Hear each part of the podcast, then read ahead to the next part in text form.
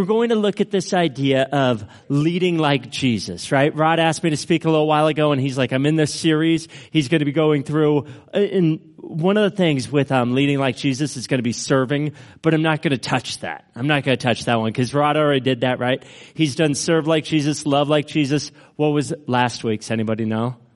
I wasn't here, so I really don't know. It's not like a trick question. Truth like Jesus? What? Nobody knows. Glad you guys were here. So I feel like right at home right now. Um, that's perfect. Uh, I believe like Jesus. Okay.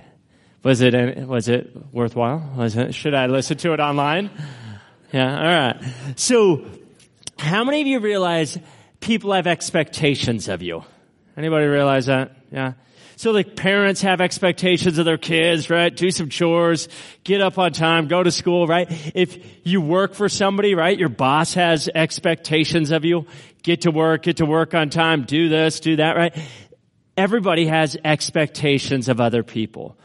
God also has expectations of you.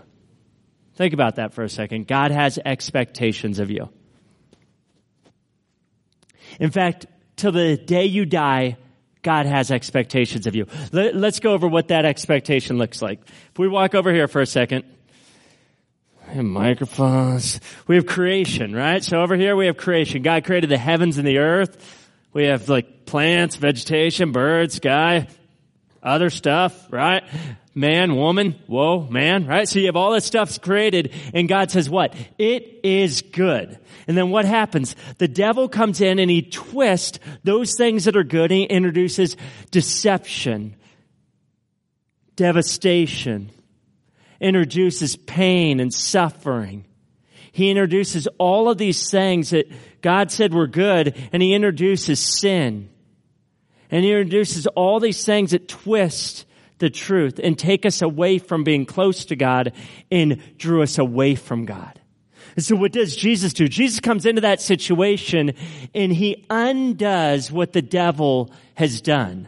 He begins to bring in grace and truth and love and mercy. He begins the saving of people and the delivering of people. And then this is what Jesus says. I am going to leave and you're going to do that. So if we're going to lead like Jesus, we have to listen to what he says. He says, I am going to leave. When I leave, you are going to do that. You're going to continue to do that which Jesus has done. So if you have your Bibles, if you have your Bibles, we're going to look at this. Okay? John 14 says this. In John chapter 14 verses 12 says, if you, um, very truly I tell you, whoever believes in me will do the works I have been doing, and they will do even greater things than these, because I am going to the Father, and I will do whatever you ask in my name, so that the Father may be glorified in the Son. You may ask me for anything in my name, and I will do it. So Jesus says, look, I need you to understand if you believe in me, you will do what I have been doing. So if you are a follower of Christ today and you're saying, look, I have given my life, there's no plan B. There's no like, well, I don't have to do what Jesus did. No, no. This is what Jesus has called us to do. If you believe in me, you will do the works I have been doing. You're going to continue to do what he's been doing. This one always threw me for a while, this idea of greater things. Like, how can we do greater things than Jesus did? How is that possible for us to do that? Right? Well, Jesus is one man in one location, right? He's fully God, fully man, but as a, as a man, he is in one place. When he dies, rises again, he sends the Holy Spirit to live inside of us to do greater things.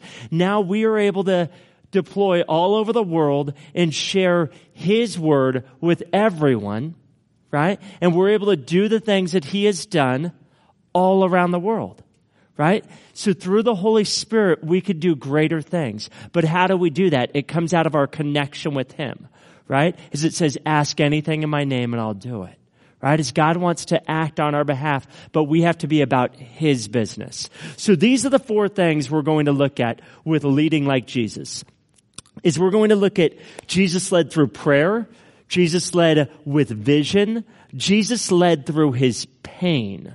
Some of you are in pain today and you want to escape, but Jesus will call you in the midst of your pain to lead. And Jesus led with words in action. This is not a comprehensive list, okay? So just so you know, I had dozens of these down of like different ways that Jesus has led, but these are the four that I feel like God's calling me to share with you guys today. There's all kinds of different ways you can look at the ways that Jesus led, but these are four that we're going to look at. Let's, let's do this. Let's, let's pray. And then we're going to get into this. God, would you meet us this morning? Would you speak to us this morning? Would you awaken us to what you want us to do? Thank you, God, for being in this place. Please allow my words to be your words. Lord, help me to speak your word fearlessly as I should. In Jesus' name, amen. So, what does it look like to lead like Jesus? What does that look like? First of all, some of us might say, well, I'm, I'm not a leader. All of us lead. Leader simply, a leader simply somebody who influences others, right? And we all influence someone. Whether you're a parent, right? You influence your kids, your, your spouse, you know, uh, at, at work, you could influence your coworkers. Doesn't matter what you do, we all lead someone. We all influence someone. That could be a positive way. It could be a negative way, right? So we might be a bad leader, um, right? Uh, you know, uh, but we all influence people. So what's it look like to lead like Jesus wants us to lead? Right?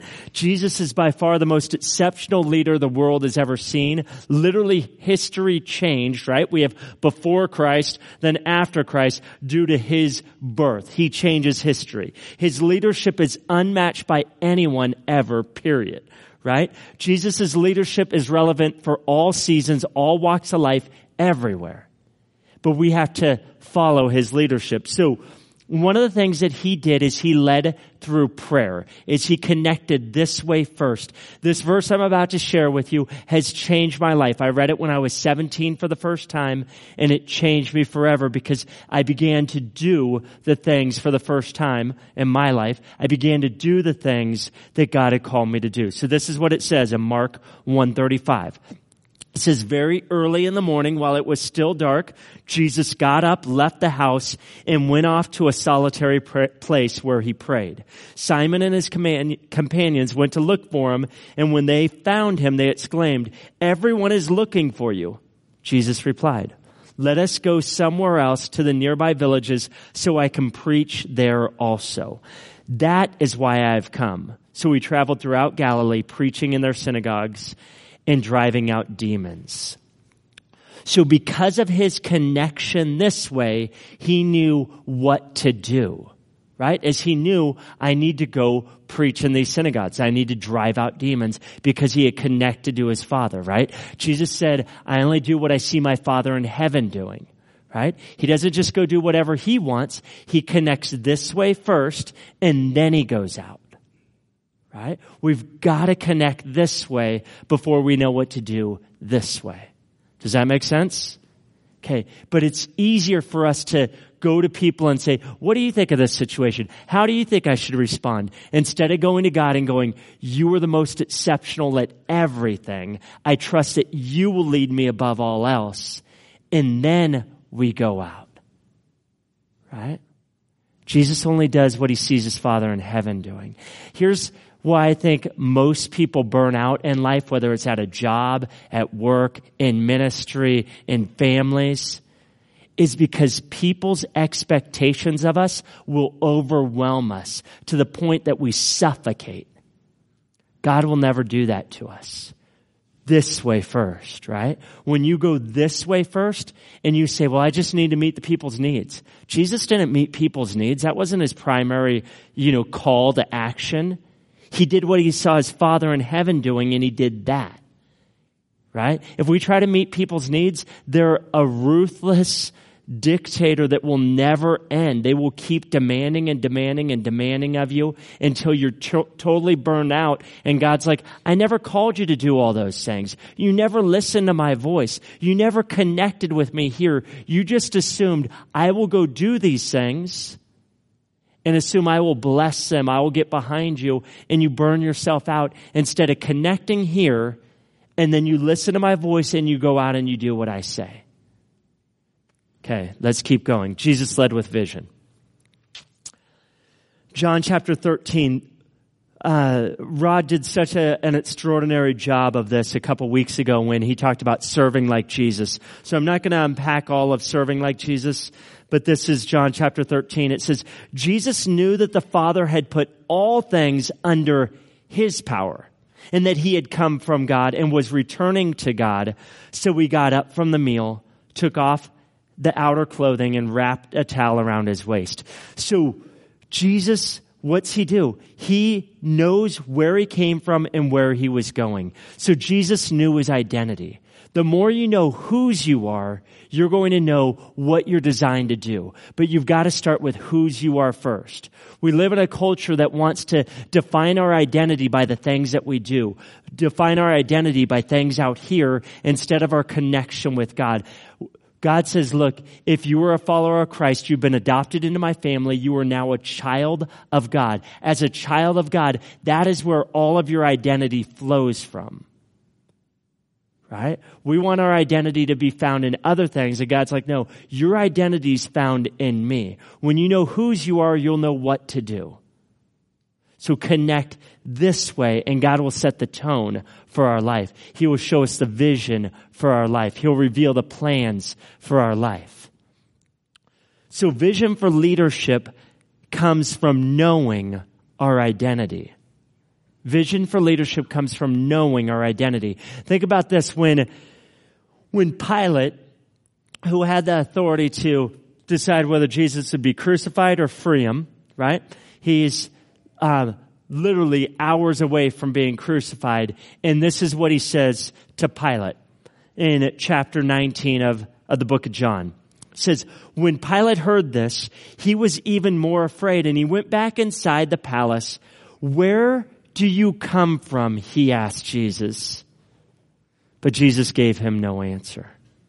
Well, do you refuse to speak to me? Pilate said. Don't you realize I have the power either to free you or to crucify you? Jesus answered, you would have no power over me if it were not given to you from above. Jesus knew who he was. He knew where he came from and where he was going. He knew the Father. And from knowing the Father, he knew that no man has power over his life. No person has power over your life. God has power over everything. If he wanted to take the air out of this room, he could take it out and we would be dead instantly. We are completely yeah, it would be scary. Uh, so, uh,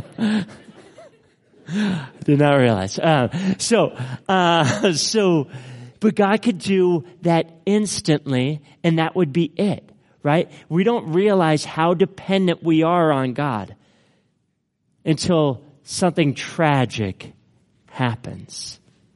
And for some of you, you need to know this more than anything else is that God can lead through your pain.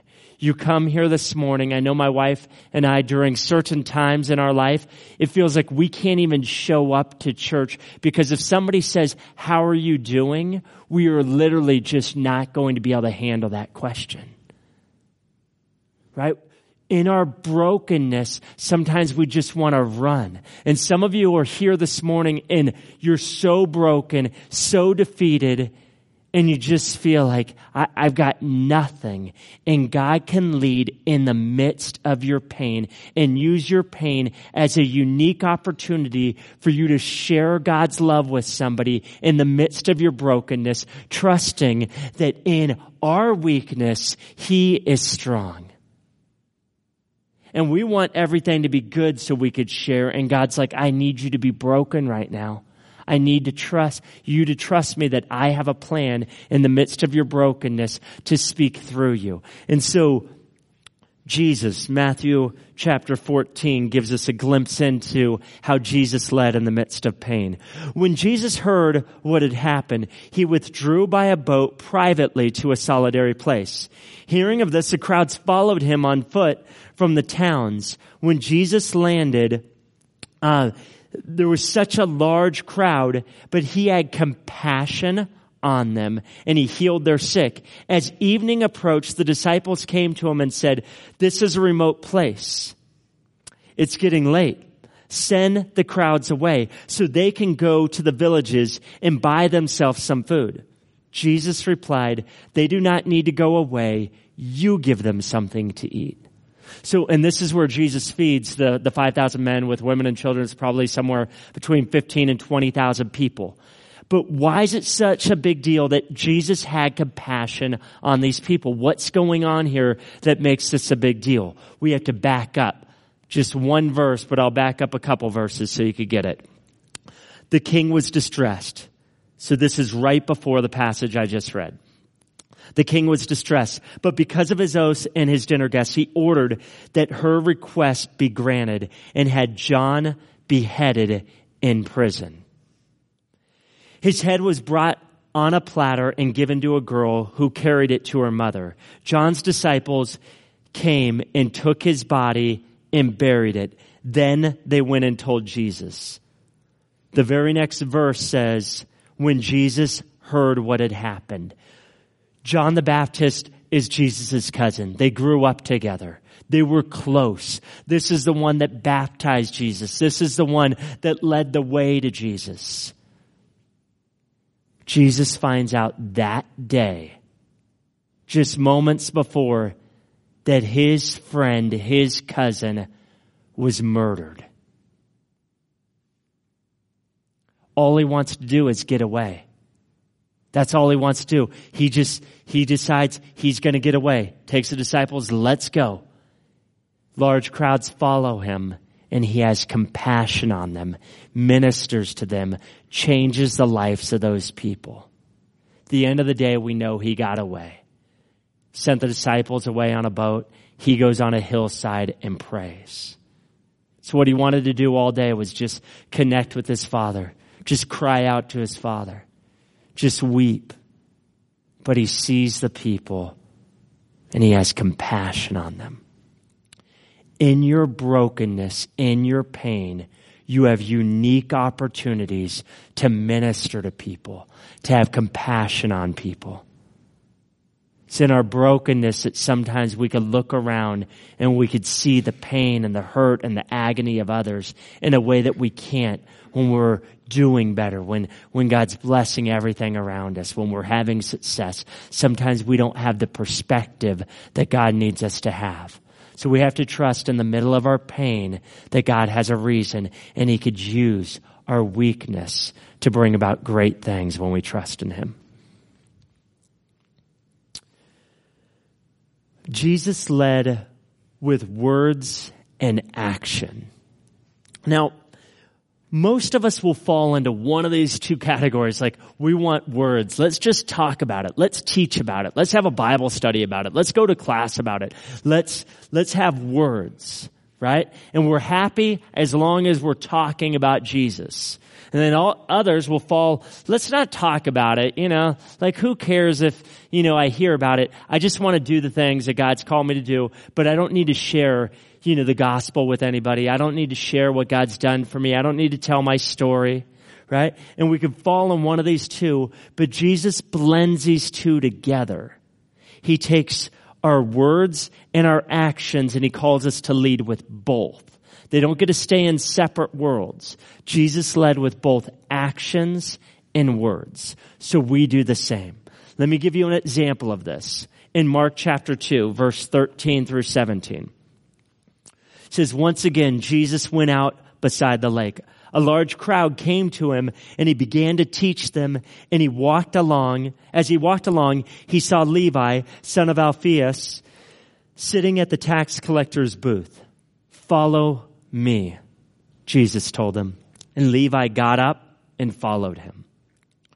While Jesus was having dinner at Levi's house, many tax collectors and sinners were eating with him and his disciples, for there were many who followed him. When the teachers of the law who were Pharisees saw him eating with the sinners and the tax collectors, they asked his disciples, why does he eat with tax collectors and sinners? On hearing this, Jesus said to them, It is not the healthy who need a doctor, but the sick. I have not come to call the righteous, but sinners. We need to understand this.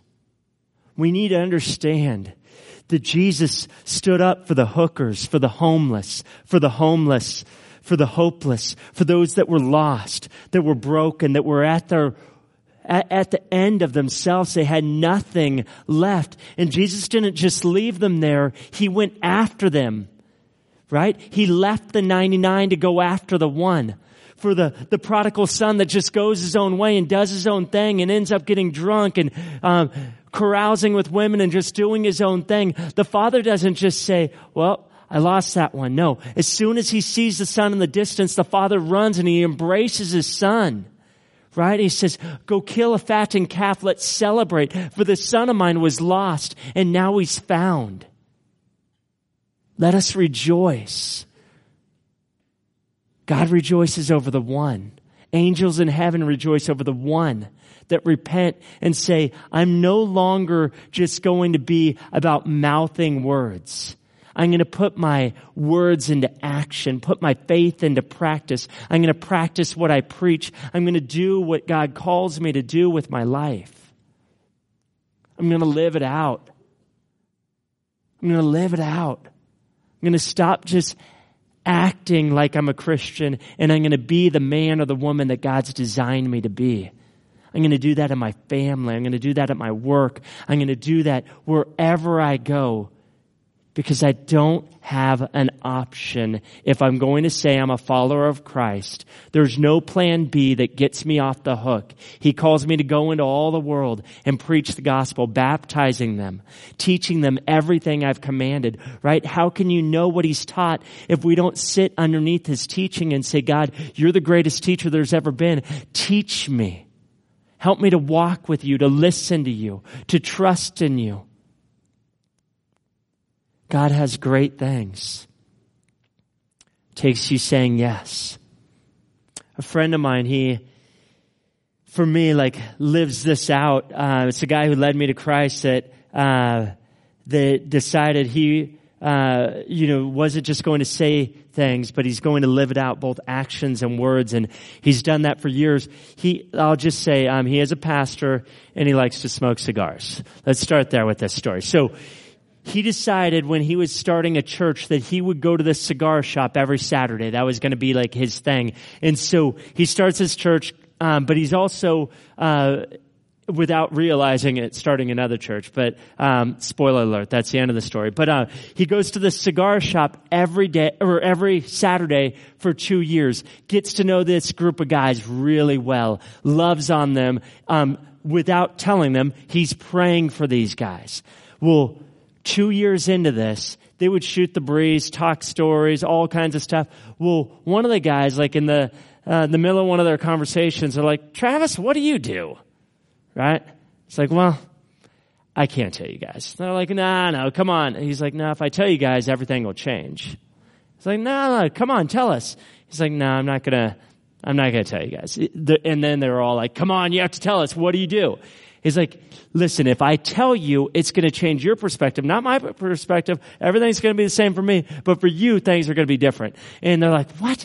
He's like, listen, let's just leave it. And they're like, no, tell us what you do. So he says, look, I'm a pastor. And literally they're like, what the? Ah! You know, they're like, no, that is some serious, mm. right? And they're just like, all, no, there's no way that all, these 12 guys were just like, ah. And then one of them was like, we're coming to your church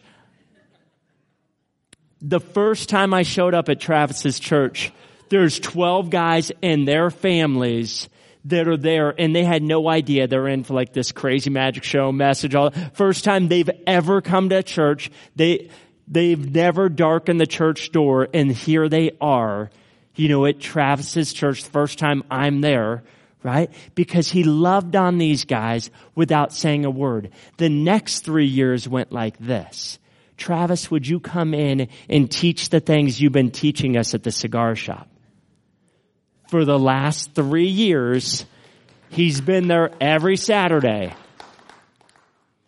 And these guys are bringing everybody. They're like, dude, you gotta hear this guy.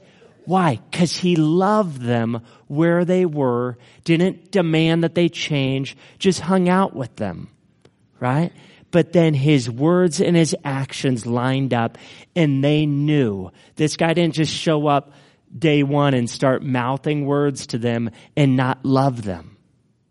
He loved them and because he loved them, they believed what he was sharing with them to be true. And so it's so cool seeing these lives changed, right? God can change stories of lives all around you as you live it out and say, God, I want to lead like you in my family. I want to lead like you in my work. I have no idea what that looks like. Would you show me? Connect here. God, would you lead me wherever I am on the soccer field, at gymnastics, volleyball, high school, college, wherever you find yourself, God will lead you to places that you couldn't possibly dream of if you surrender daily to Him.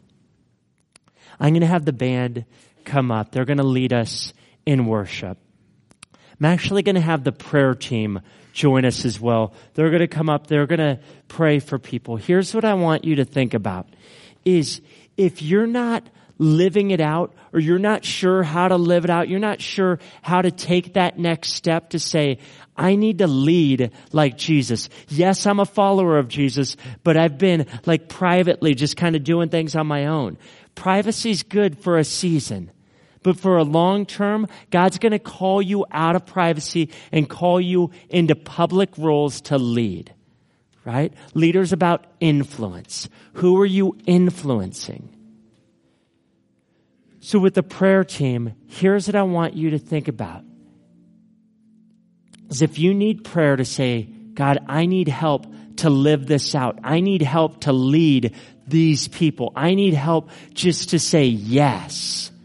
Would you pray for me? The prayer team's going to pray for you and ask that God would do immeasurably more in your life and God will show up and He will give you the strength and the power and the resources, right? God didn't call the, the people that were qualified. He qualified the people that were called and He gave them the ability that they needed as He called them. You might feel completely inadequate, but God will give you everything you need.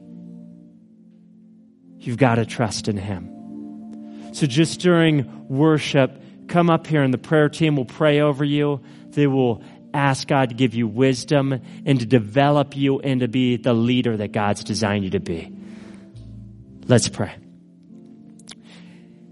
God, I pray that you would speak into our lives, that you would transform us, that you would teach us to lead like you, that we would no longer stay in the safety of the boat, but we would step out of the boat onto the water where you are to do the things that you have called us to do.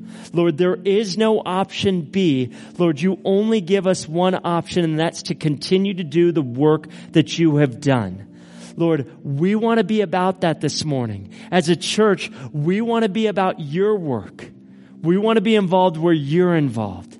Would you reveal yourself and where you're at work and help us to go where you go?